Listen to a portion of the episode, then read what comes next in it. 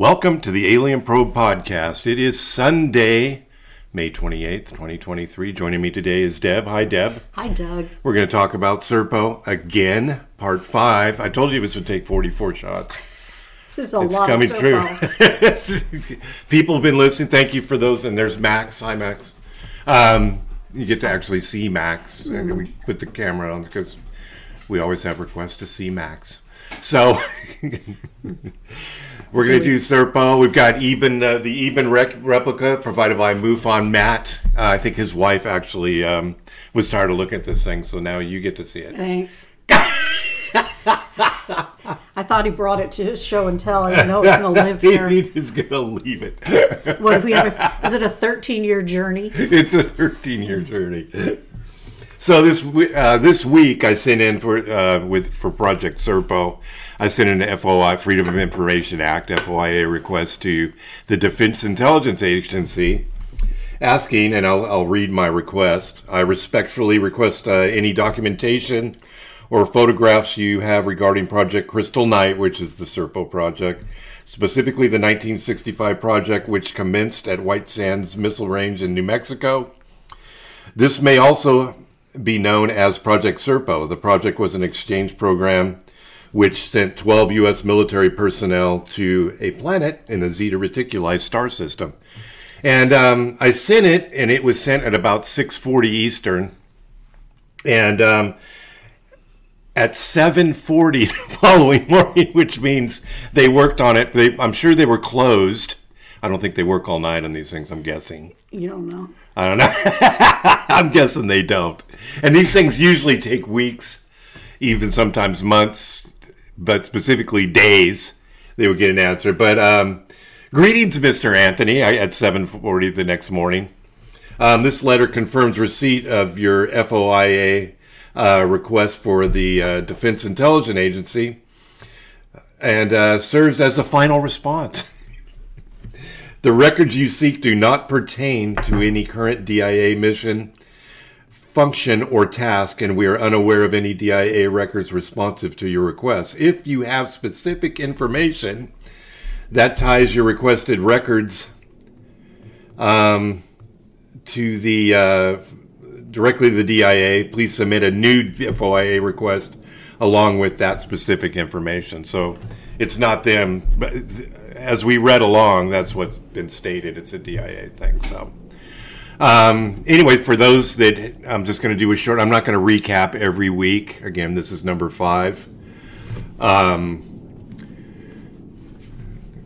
don't put my thing on the counter. Um, as, but we'll do a little recap. I don't, you know, you listen to episodes and other podcasts, and sometimes they talk about the entire. They take half the podcast recapping what they did the last time. I, I'm not a fan of that, and I'm not going to. But I'll just kind of read after a survivor was found at the site of a crashed UFO uh, in New Mexico, was allowed to contact his crash site, crash UFO in New Mexico. An EBE was allowed to contact its species, extraterrestrial biological entity. That that that's that's what this is. Oh, but that isn't. That, Yeah. that that's actually a blow up. Uh, If that's if that's real. That's not real. Yeah. Okay. Uh, the program was launched with the exchange of ambassadors. Um, eventually, 12 people were sent for 13 years to Serpo. That's 65 to 78. While uh, three Ebens, um, one stayed on the Earth. The name of the exchange program allegedly was Project Crystal Night. It ran from 54 to 78. That's interesting. I thought it was 65 to 7. They must have started. Oh, they started the contact in 54. A first attempt to exchange ambassadors failed in 64. A second attempt in 65 was successful and lasted until 78.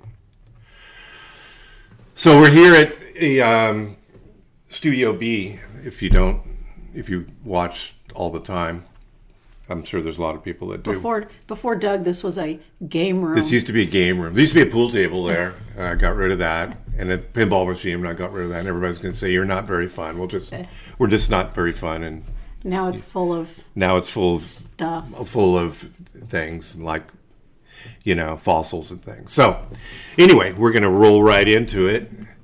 See if I, you know, um, well, Deb, you can kick it off. Okay. Since we don't know where Steven Spielberg obtained his information, we don't know how accurate it was. Yeah, it's funny. We talked to Steve.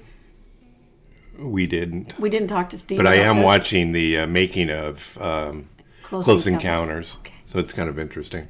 But it was distinctly possible that night had fallen by the time the alien craft had landed, and presumably the planning committee was prepared for that contingency with appropriate lighting, as in the movie. Well, you should bring lights. we are not told what happened to the first craft. More than likely, it also flew to the correct location. The greetings group uh, consisted of 16 senior government and military officials. Anonymous does not give uh, the identities of these people. Most probably, the President Johnson was not among them. Oh, he didn't show up? You know, even though he was in charge of the space agency. The 12 team members waited in a bus nearby. 45 tons of supplies and equipment stood ready to load onto the alien ship. How do you have to bring so much crap? It's got ten. Well, it was supposed to be ten years. It ended up to be thirteen because they, I would say, they quote unquote lost track of time because they can convert our time measurements to theirs, so they lost three years, which is weird. But I guess 45 tons of crap. Uh, yeah, you got it. So anyway, you have to have stuff. You have to you know, and ammunition and guns and things. A canopy was in place connecting the landing point with the waiting officials. A con- uh, contingent of Ebens had disembarked the craft and walked under the canopy. Movie cameras and tape recorders were rolling. The Eben official presented us with uh, some technology gifts.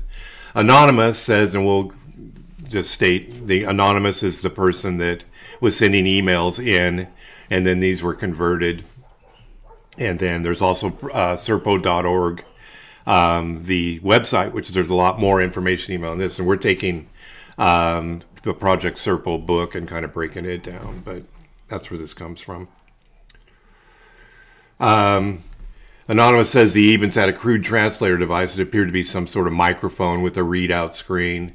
Um, the senior U.S. official was given one of the devices, and the Eben kept the other one. The official spoke into the device, and the screen showed a printed form of the voice message, both in Eben and in English. It was crude and hard to understand everything that was said. Direct translation was also provided by one of the aliens who was designated as EBE 2. See, at least they numbered these correctly. This was a female That makes sense. The second one. who spoke decent English. Ah, wow. She later became an invaluable research, uh, resource on Serpo. Yeah, I'm reading up about. I'm pretty far ahead of this in the book, and it's really interesting. EBE2 presented us with the Yellow Book. Uh, this was a remarkable and generous gift to the people of Earth, and clearly demonstrated the aliens' wish to become our galactic friends. And the book is kind of a. It's it's like a 3D. It's not uh, like uh, pages of written. It's 3D, and you know actually see things. About the Yellow Book, Anonymous says, it's not exactly a book. Yeah, it's, Okay. it's is a block of material approximately two and a half inches thick and transparent in nature and appearance. The reader looks at the transparent surface, and suddenly words and pictures appear. It's a TV. Right, It is an endless series of historical stories and photographs of our universe, the Eben planet, and their former homeworld, and other interesting stories about the universe. Yeah, it's just like Netflix, you know, you can't share it. Um, it also contains a historical story and various accounts about Earth's history and distant past. I am one of the very few people who has actually seen the book, Yellow Book, and this is, um, as has been commented by others, it would take a lifetime to read it and another lifetime to understand it. The Yellow Book also describes the Eben involvement with the evolution of human civilizations on Earth.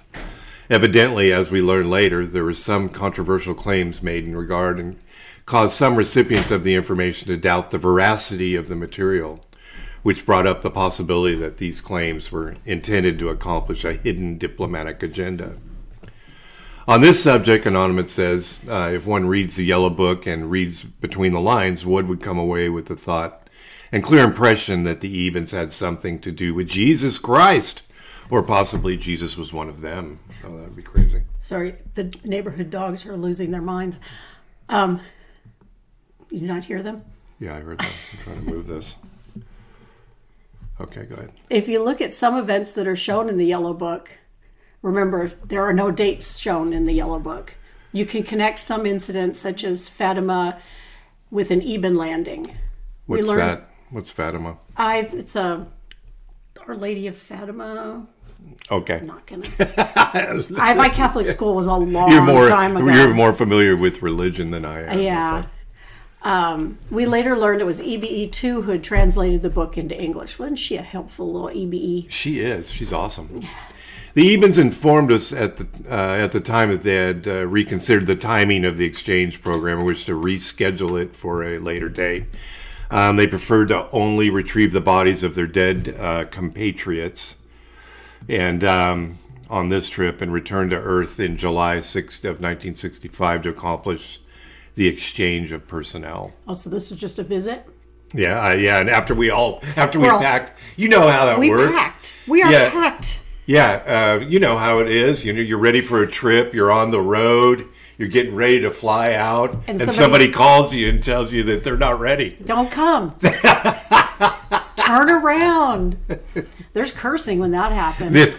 This posed an enormous, yeah, logistical problem. then later on, they call you and they want you to come down. You say no because of that, and then they get mad. Okay, we're not Okay, going to anyway. rehash this whole thing now.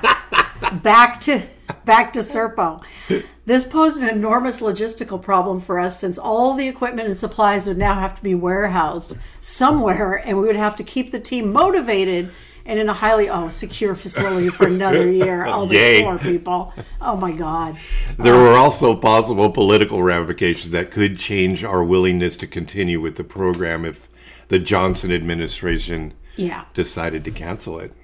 The aliens took the bodies of the nine Ebens who had died in the two Roswell crashes, as well as the body of EBE 1 on board.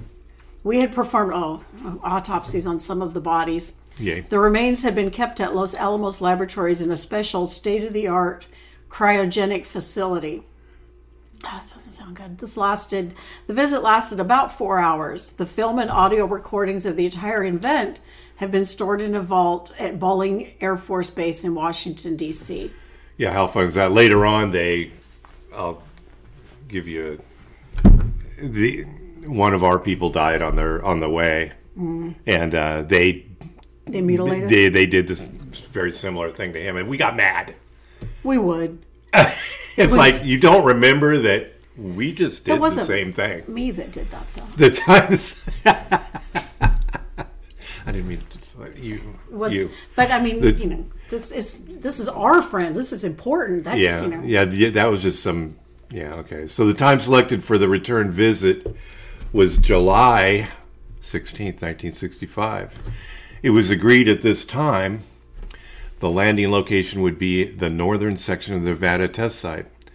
Uh, about this choice, Anonymous says planners did not wish to keep the same location for fear that something might leak. Once again, the extreme security, concern became evident. So they actually they actually left at Area 51. at Nevada test site, I believe, is Area 51. So they didn't. So maybe I gave the wrong information to the DIA. So they said that's not that. Oh, so you we don't have anything uh, change there. your change your request. So now I got to change the request Yeah. to uh, Area 50, There go. Nevada test site. There you go. The team members were returned to their lockup at Fort Leavenworth for about one month. Then they were sent back to Camp Peary to hone their original training and to learn some new skills. New. This gave them all, but especially the linguists, a chance to improve their ability to understand and speak the Eben language. The linguists were now able to achieve a passable fluency with the high pitched sing song speech. Oh, you probably wouldn't like it. I don't go in there. But the, but the other team members struggled with the bizarre language. As before at Camp Peary, the 12 team members remained isolated in their own little community within the larger CIA training facility and did not communicate with anyone other than their trainers. This period coincided with the first year of the Vietnam War, in which the CIA Special Operations Group played an important role. So the camp must have been a very busy place I guess so. while the team was there.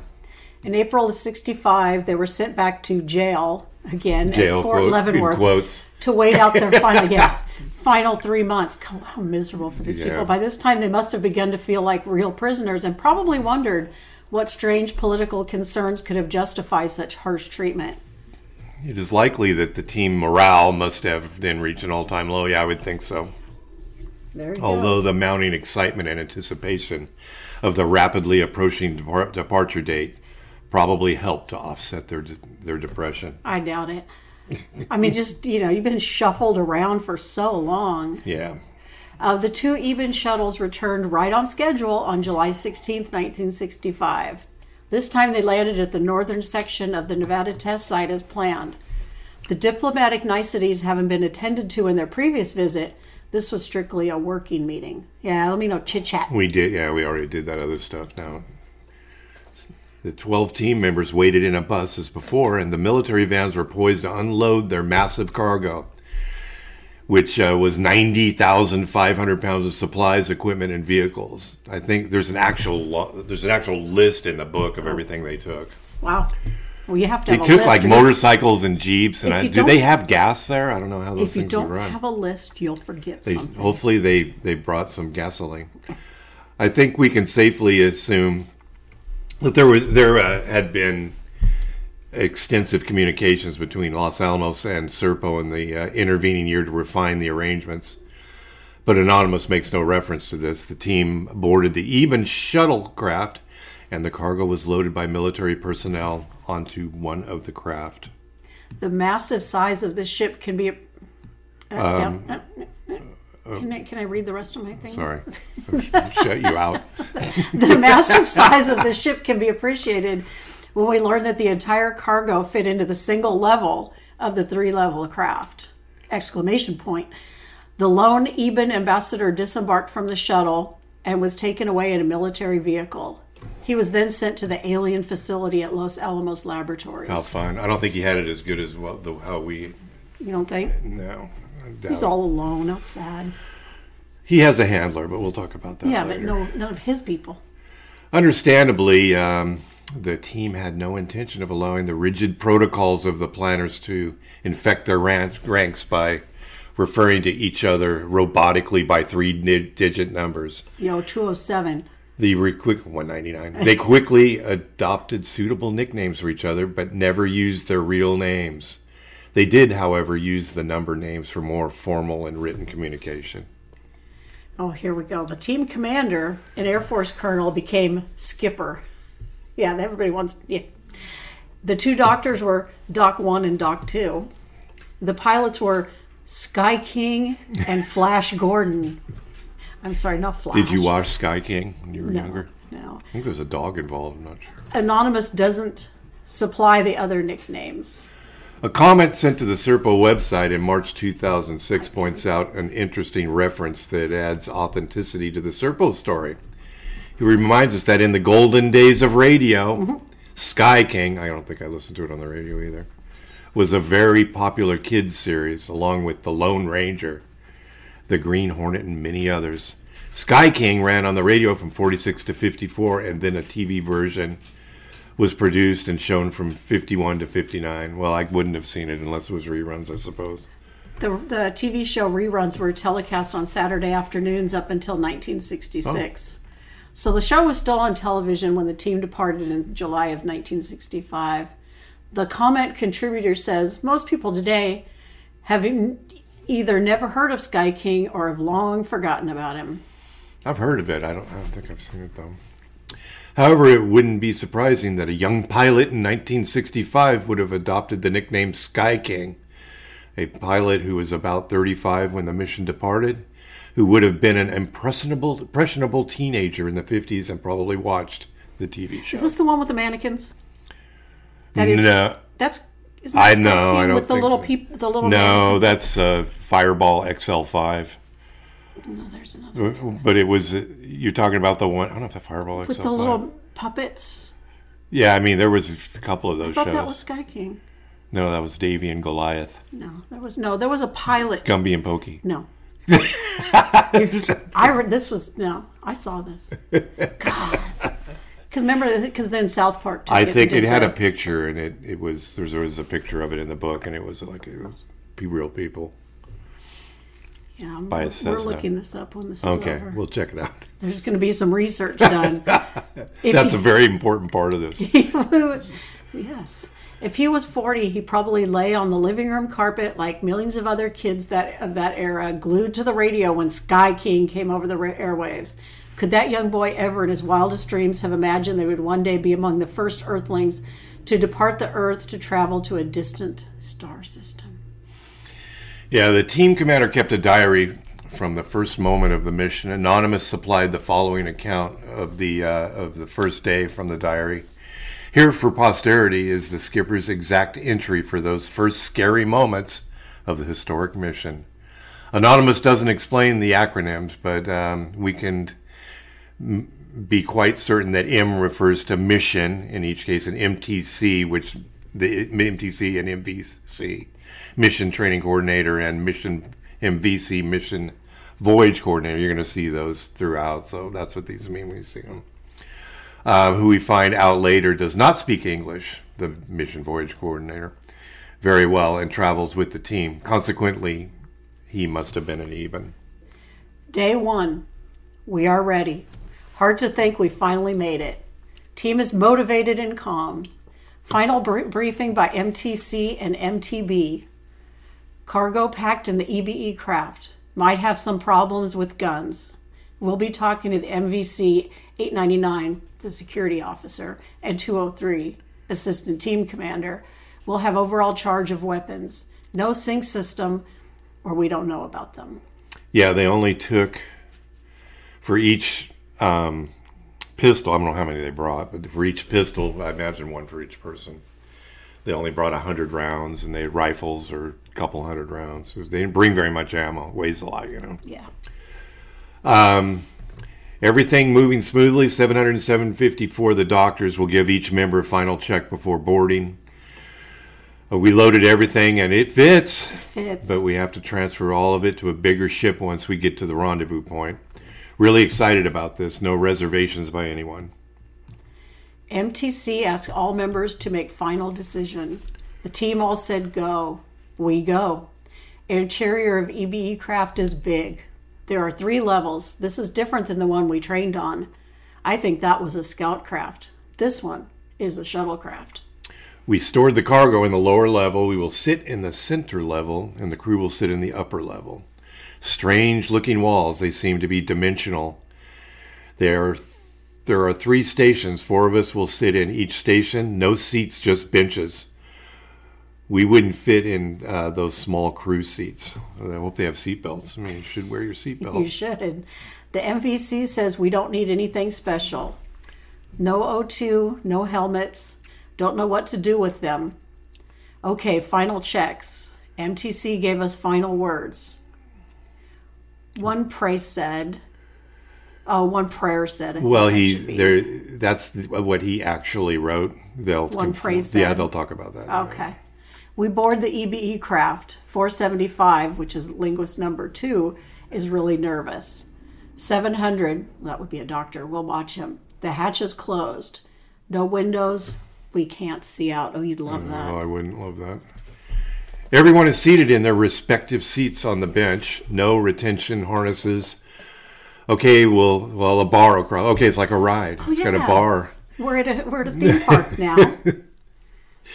The craft is uh, starting engine or what they call energy thrusters. Seems like we are moving, but nothing is happening inside. Still able to write this. Really dizzy now. 102 sitting next to me, and he is faint. Something feels really funny. Have to rewrite write this because I can't think straight. Ooh, must be a good ride. When the commander says we loaded everything and it fits, it may be the actual loading was done by an Air Force ground crew, since it doesn't seem appropriate that this highly trained team would be expected to perform such arduous labor. That is, loading 90,500 pounds of equipment and supplies. Although, judging from the way I've been treated thus far, it wouldn't necessarily be out of the question. Yeah, you know, sit in jail for a while, you'd be glad to move supplies. In fact, that may be very well what happens since a ground crew would have to have had very high security clearances. So they're going to have to transfer this to another ship. They Yeah, so they're going to be loading stuff at some point in time. yeah. Well, I think the Ebens do it once they get to the other ship. Well, that's nice of them. Um, the statement one pray said uh, was probably meant to be one prayer said and would seem to accord with the chapel scene in Close Encounters, where the clergyman delivers a final prayer to the team and refers to them as pilgrims. Yeah, at the end of we'll have to watch that. At the end, they have the these guys loading onto the air to Yeah, onto the the, ship. I think the last time I saw this was at the theater. Really? Yeah. Also, it'd be like new to you. Uh, probably. Since the commander says still able to write this, it appears that at this stage his diary was handwritten. Although we learn later that the diaries of all the other team members were recorded on cassette tape. Eventually, the commander also reverted to voice recording. You know, his pencil wore down after 13 years. Yeah, they probably did send pencils. In the 11th and 12th emails, Anonymous sent a verbatim description of the entire trip, written by the team commander in his diary. So we have all the details of the team experience from the start of the journey until they landed on Serpo. We probably won't be stating every word of everything, but Please no. have a good Nobody wants to read that. 44 chapters. 44 installments. Interspersed with author commentary, we present a first-hand account of this amazing voyage of 40 light years, or 400 trillion kilometers, which will be 240 trillion miles, through interstellar space. It lasted only 10 months. That means they traveled at about 40 times the speed of light.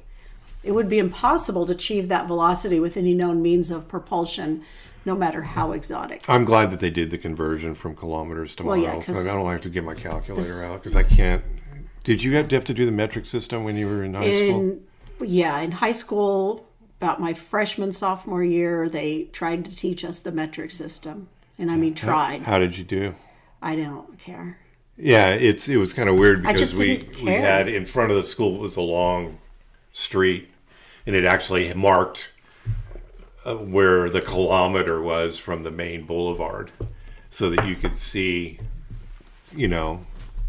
It's weird. It was weird. I don't know. I had a, I had a little trouble with it. I- well remember we were supposed to convert Yeah, that's why they said you're going to be using this. yeah it's they, like, well, they tried that with us too but that was at st francis and you tell these you know catholic girls that they have to learn this they just no. it's not happening we're i think somebody in that school probably decided it wasn't going to happen and I had a very mean teacher too about it. Oh. He just didn't know. I said, I just don't get it.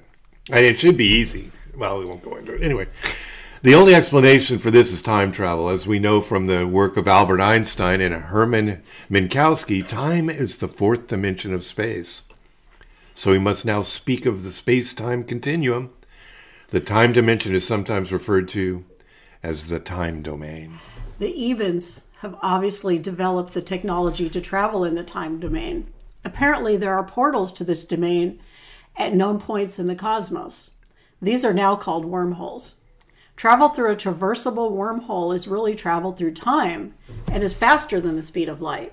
I'm learning so much. Yeah. However, it takes time and precise stellar navigation to go to and from the wormholes, and this accounts for 10 months. See, I just there's really a hidden agenda for me here to teach you about all this, How all, to- all these Had a head for a wormhole, It hang a left. well, it just takes you. You kind of it's kind of like a ride. the team commander. Well, you've seen Stargate, right? The team commander is evidently speaking of travel through the wormhole when he says in his diary, "We all feel better once the craft gets out of the time wave." as he calls it, referring to an alien. I don't know. It was dark, but we could uh, make out the wavy lines. Uh, some sort of distortion in time. We must be moving faster than light speed, but we can't see anything out the window. It is very interesting that the commander was able to contemplate the possibility of traveling faster than light speed at that time. In 1965, we were all not as aware of that, since scientifically it was considered impossible based on the Einsteinian determination. Yeah, and I don't know how this works with. I mean, the theory is that you go to this planet, you spent 13 years there, you come back, and people have aged and are, are dead. Mm-hmm. You know, by the time you get back, because it, it, you know, you have a real short time period So these people, because of these travel, Yeah. and they. But I don't know how it really how it equates to here. Um, now, it's not unusual for sci-fi authors and scientists to speak of super luminal speed. For and we're not going to go into for more information, No. you know. Um, but there were questions sent to the website. Um, day one, entry number two. We made it to the rendezvous craft. We don't know where we are, but it seemed like we all fainted or were really confused during this trip. According to my wristwatch, it took about six hours, or maybe more. Is there a dog down there? I was wondering if he was here. We left at 1325 and it's now 1939. Not sure what day. We flew into the big ship. We are standing in a bay or something. There are many EBEs helping us. Um, they seem to understand we are uh, we are confused. The cargo was offloaded um, in one big move. The platform containing the cargo was moved without unloading the individual cargo. Just floated it over there. Yeah, well, yeah. The ship looks like the inside of a really big building. The ceiling is about hundred feet high in this area of the ship, so this thing's gigantic. Yeah, so they probably use anti gravity something to do that. We are being moved into another part of the ship. We move to another room or area. What a big ship! I just can't describe how big this is. It took us about 15 minutes to walk to our area. Seems like it is something special for us. The chairs are bigger, but there are only 10 of them. Okay, I guess 203 and myself will sit in a different location above these seats. We are moved by some sort of elevator, but I can't understand how it worked. Well, that's probably typical. If you're even in an elevator, you sometimes don't know how it works, even here. I don't really care. I just want to know that it I just know that I get up there and I don't have to use the stairs. Everyone is hungry. We have our backpacks containing some sea rats. Sea rats. Oh, these, those are awesome. Yeah. They used to have cigarettes back, even when I, uh, this is how I'm kind of dating myself, but the, the sea rations, they would have uh, Please don't smoke like a space. four pack of cigarettes in there. It's funny. Um, sea rats, and I guess we eat now. But uh, must ask the MVC. I can't find him, and we can't communicate with the two EBEs here. They're just like, God, don't know what you're talking about. If you're hungry, eat. don't ask me your problem. I have no problem. They seem to be real nice. 420. 420. 420, the linguist, will try to use his language skills. Almost funny. Sounds like a screaming match. We just use sign language indicating we want to eat. Well, it, every American knows if people don't speak English, you just have to talk louder, and they will eventually right. understand you what you're saying. That's right. One of the EBE brought us a container with something in it. Doesn't look good, but I think it's their food. Looks like mush or oatmeal. Back Mm. at Leavenworth eating the grits. Leavenworth. Eight ninety nine. We'll taste it. Oh, Oh, sure. you eat it. My his, his real name's Mikey. Eight ninety nine says it tastes like paper. Oh, good. When's the last time you ate paper? Yeah. Think we will all stick to sea rats. MVC finally showed up. Told us we will begin trip soon. Two miss, two missiles, two missiles. mil- means minutes. Think he means minutes, but don't really know. Uh, maybe it wasn't such a good idea to eat before leaving. Yeah. Especially, well, you, you ate paper. You should be fine. We don't feel any weightlessness, and we and we don't feel dizzy, but we don't know what to expect from this point on. They are indicating we must sit in the chairs. Sit in your chair. So they have some chairs. Yeah, we said they have 10 chairs, 12 people. Um, the second entry by the team commander on day one describes the arrival at the rendezvous craft, which I'll now refer to as the mothership. That's Joe Rogan's new comedy. Oh, his new comedy store. Yeah, that's what he Comedy named it. club. Yeah, and the beginning of the actual star voyage. Mothership is appropriate designation since we learned later that it carried multiple smaller ships. We learned uh, from this that the Ebens have obviously developed a type of anti gravity technology that allows them to cancel out the weight of massive objects so that they can be easily pushed into another position. There's no other explanation for how they were able to offload 45 tons of equipment from the shuttlecraft to the mothership so quickly and effortlessly. The diary tells us this was done in one big move without taking the individual items off the platform. So that means the platform itself was moved. Yeah, I get that. It's surprising that the team commander didn't marvel at that. but he kind of did. A platform holding Yeah. three Jeeps, 10 motorcycles, six tractors, eight power generations, and much more had to be very large. Yeah, and they all these things take gas. So did they bring gas with I know, them? you're stuck on the whole Or fuel thing, they, aren't you? yeah, I'm hung up on that because you got to the other planet. It's like, okay, how do you run these things? And you're eventually going to run out Well, unless they convert them to their other hopefully they had dinosaurs on their planet. so they have fossil fuels. Yeah. We learned in the previous chapter, in the first entry for day one in the team commander's diary, that the cargo was loaded onto the Eben shuttlecraft by the team itself or by a ground crew. In that entry, the TC said, okay, we loaded everything and it fits, but we have to transfer all of it to the bigger ship once we get to the rendezvous point. We stored the cargo in lower levels, so it appears the team loaded all the supplies, equipment, and vehicles directly onto a single movable platform within the first level of the Eben shuttlecraft. Yeah, because it was all placed on one platform, the Eben- Ebens were be able to just move the loaded platform onto the mothership. So, however, they did that. Um, these entries in the skipper's diary settle once and for all the speculation about how the pyramids of Egypt, Stonehenge, and all the other massive ancient megalithic archaeological sites were built. If the Ebens have this weightless technology, we have, can reasonably assume that it is commonly used throughout the galaxy, and that the ancient astronauts knew all about it. So they're saying the Ebens built the pyramids. Yeah, the Ebens or the technology was there some extraterrestrial influence. Well, that's what Maggie wants to talk to you about. Yeah, Maggie will be joining us at some point.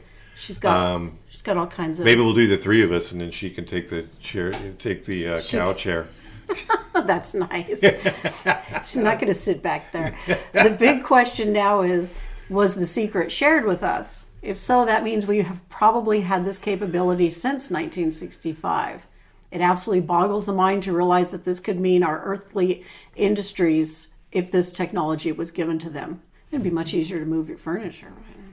Well, there's that, and then there's you know allegedly coming up in June. We I talked to you about this. There's going to be Steven Greer was uh, speaking, and he said that there's going to be a big meeting, and everything is going to be well. Everything won't be explained, but one of the highlights of the meeting was that he was talking about will be discussed that if there was a uh, U8 UFO, U8 flying saucer that crashed into a mountain, and they it's so big that they couldn't move it, so they just buried it. And that this guy that's going to speak is going to say where it is. And there's going to be more stories just like that. Um, Dugway Proving Grounds, and you know, there's supposed to be, you know, he also discusses someone's going to talk about how there's 1,300 square miles under Dugway of, um, you know, of a facility, underground facility, and that there's odd things going on down there. So I don't know. I can't wait. I think we should just watch YouTube the whole weekend. What do you think? Yay. Certainly, we could do away with cranes. Skyscrapers could be built in about half the time.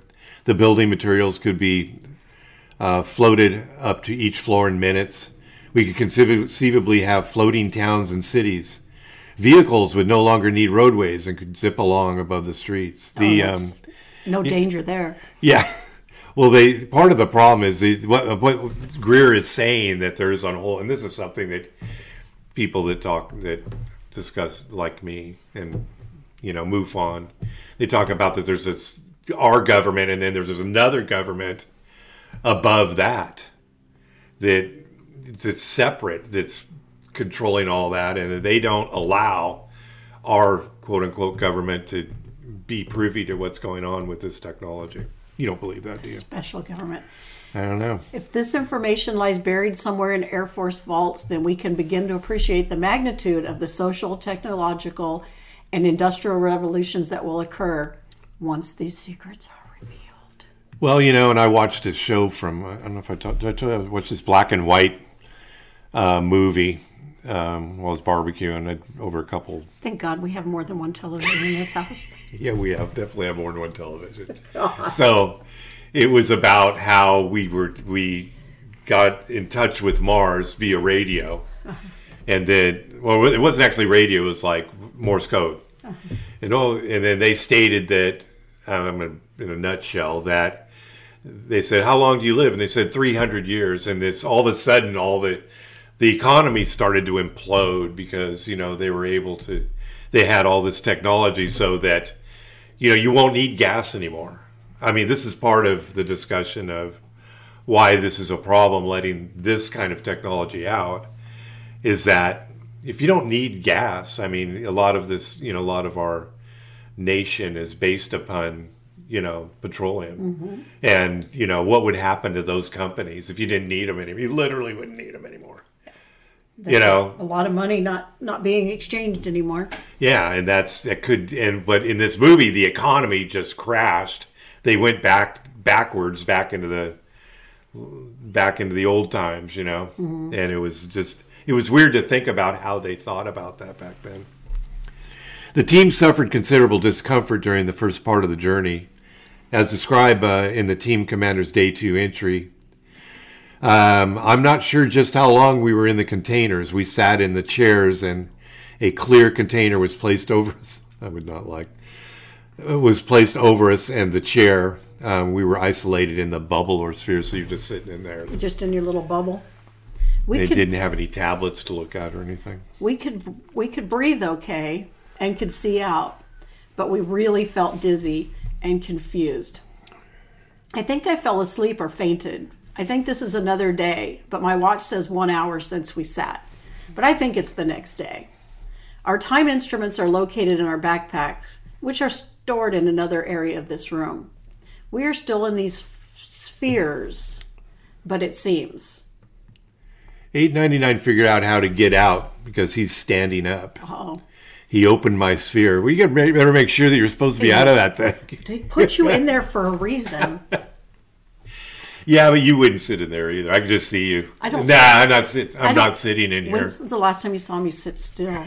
I'm going to build one of those. Yeah. Not sure if we should be out of this thing. 899 said an EBE came in and looked at us and left. Stupid people.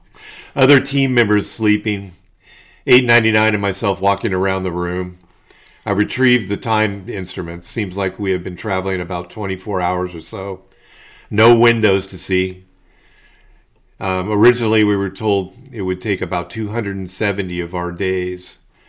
That's about 10 months, right? Okay, EBE came in and pointed to the chairs. I guess it's time to go back and get in them. Get, Get in get- get back in your chair. Sit.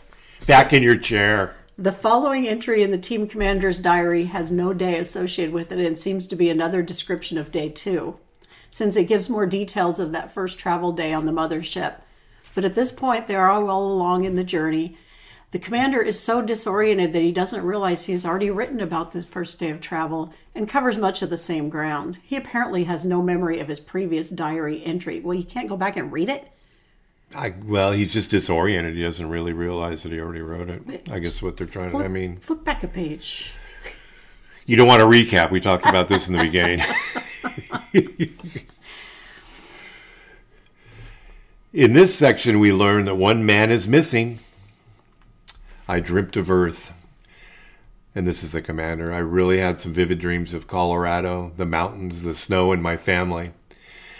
It was as if I was really there. I had no worries and never thought of my situation inside the foreign spaceship. Then I awoke. I was confused and disoriented. I was in a bowl. Well, it looked like a bowl to me. I don't remember how I got there. Well, like in a This bowl, doesn't like, sound that fun like at all. you're getting marinated or There's no liquid. I think you're just laying in there. what kind of bowl? My first thought was to my crew. I pushed open the top a of the crock pot. You know, top, I pushed open the the top of this glass bowl and it opened. I heard a hissing sound. Oh, he's in Tupperware. Oh, no. I heard a hissing No, sound coming no. from the seams or seals. I looked around and saw I was inside a room, not a room I remember, but all of us were inside these glass bowls. He is a little bit disoriented. All the crew members uh, were asleep. I climbed out and realized my legs were really sore. But I climbed out and went to each glass bowl and checked on the crew. I found only 11 of us. Somebody is missing, but who? I'm so confused. I'm also very thirsty. I can't find any of those water bottles. We had some, but I can't find any. My eyes are really having a problem focusing. You can relate to I that. huh? can, yeah. Uh, but I'm writing this uh, in my log. I have to record everything. I found number. Uh, he is alive. Who is missing? I have to look at each bowl. The room is large. The ceiling looks like a bed mattress. Oh, you're in a padded room. That's not good. Yeah. The walls of this room are soft. Not very much in this room, except for the bowls and some tubes running from the bowls to the floor. I see lights flashing on the bottom of each bowl. There are bright lights on the ceiling. Inside the mat, inside the mattresses or something. I can't open the bowls. I've tried everything. I must get some help from the Ebens. I found a door, but it won't open. Well, you are so you're- screwed. yeah, you guys are in jail again. I can't remember how we opened the other doors. How long have we been in these bowls? I can't seem to remember much. Again, this is the commander in his diary. Log, excuse me, is log. Maybe that in, traveling in space causes problems with a person's mind. They told us this during the training, but we never had anyone travel this far in space before. We are specimens. Yeah, they're in the petri dish of space. Maybe I should go back into the bowl. Maybe I awoke too early. My wristwatch says it's 1800 hours. But what day, what month, what year? How long have I been asleep? The floor seems to be soft, with wires running in a crisscross pattern. I see some type of television screen in the corner of the room. I think it might monitor the other bowls. I can't read anything on the screen because it is in Eben language. I do make out lines, maybe health monitoring lines on the screen. I hope that means everyone is breathing and is alive. But we are missing one man. Did I forget something? Did someone die? I can't remember. I have some type of rash on my hands. Oh no. A real burning sensation. We need something for that. Maybe it is radiation from something. but where are the radiation monitors we had in our packs? Where are our survival packs? I can't find anything. I am returning to the bowl. I'm I am lying down. I will stop making entries in this diary. How? That was And in the next entry, since I am not sure of which day it is, I won't state a day as to my entry. I'll just say entry. we are all sick, dizzy, and with upset stomachs. Did they all eat their? It's a sea rat. You should have ate their food. They ate that damn paper. 700 and 750. See, they already know what's going to make us sick, sick and what isn't. Yeah. Um, 700 and 754 gave us medicine to settle our stomachs. A little Pepto Bismol. But, but we really feel bad. We seem unable to focus our eyes and seem to not know which way to turn up or down and don't know the way to sit down. Really bad feeling. Medicine helps a little. We were able to eat a little. 700 and 754 tell us to eat and drink the water we brought along with uh, what we brought along. We were doing that and feel a little better, but can't concentrate on anything. So I can't write anymore right now. I just can't. Just can't. Feel a little better. EBEs came in and did something to the room. It all seems clear, and we are not so confused. They, Oh, so you just now did that? they huh? adjusted We- the static button on the room, turned a knob. They turned the gas down. Here you go. Get some air. They turned the gas down that they were giving him to make him sleep. Yeah. And, you know, they're much better when they're asleep. It all seems clear, and we are not so confused and dizzy. We ate again and drink more water. Feeling a lot better. We are out of sphere, but must stay in them at certain times. These people, the EBs, just don't want to deal with you. No, just get to the planet so we don't have to mess around with these people anymore. EBE showed us a series of lights above the entry panel green, red, and white lights. If the light is red, we must sit in the sphere. If the light is white, we are okay. EBE never explained the green light. You didn't ask, so what does that one mean? What about the green? Maybe that isn't good. They're just like, I don't know. we have no idea what day it is, only that it is 2319. Our date recorder isn't working very well according to 633. That would be science number one.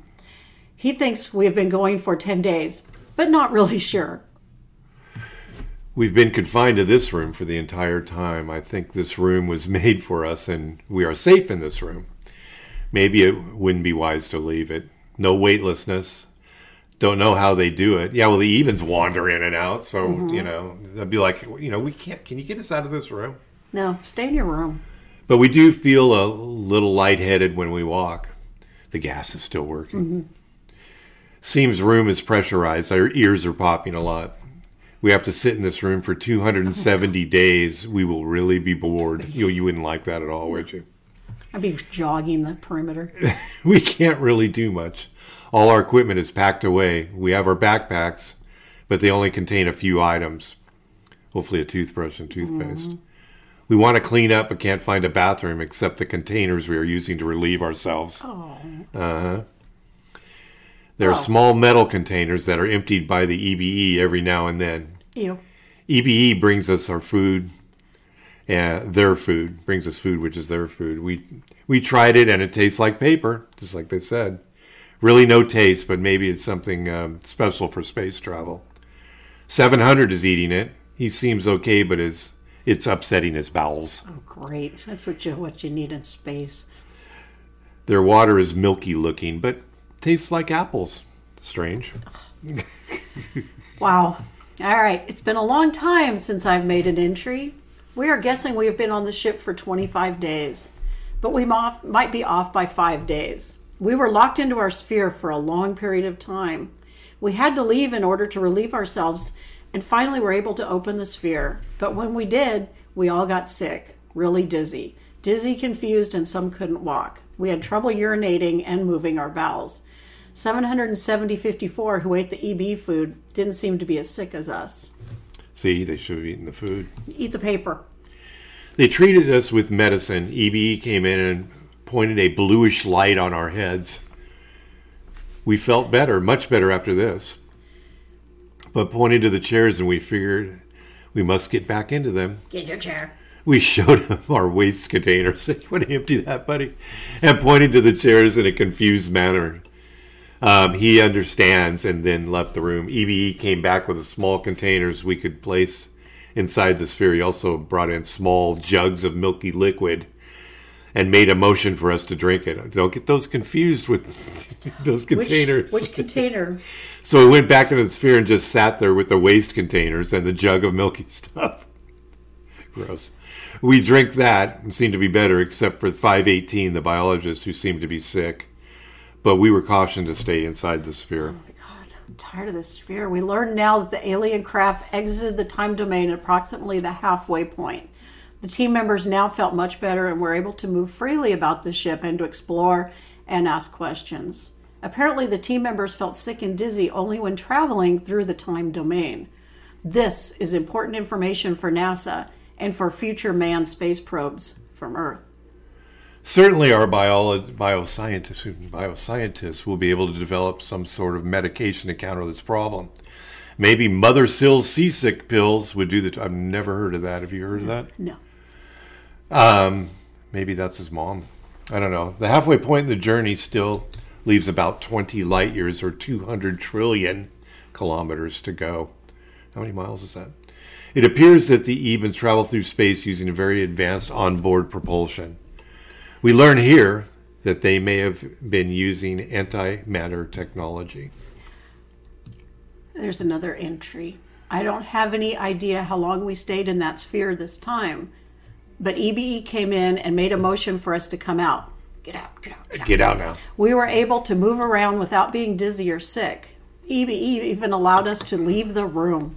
We walked along a very narrow hallway for a long period of time, maybe 20 minutes.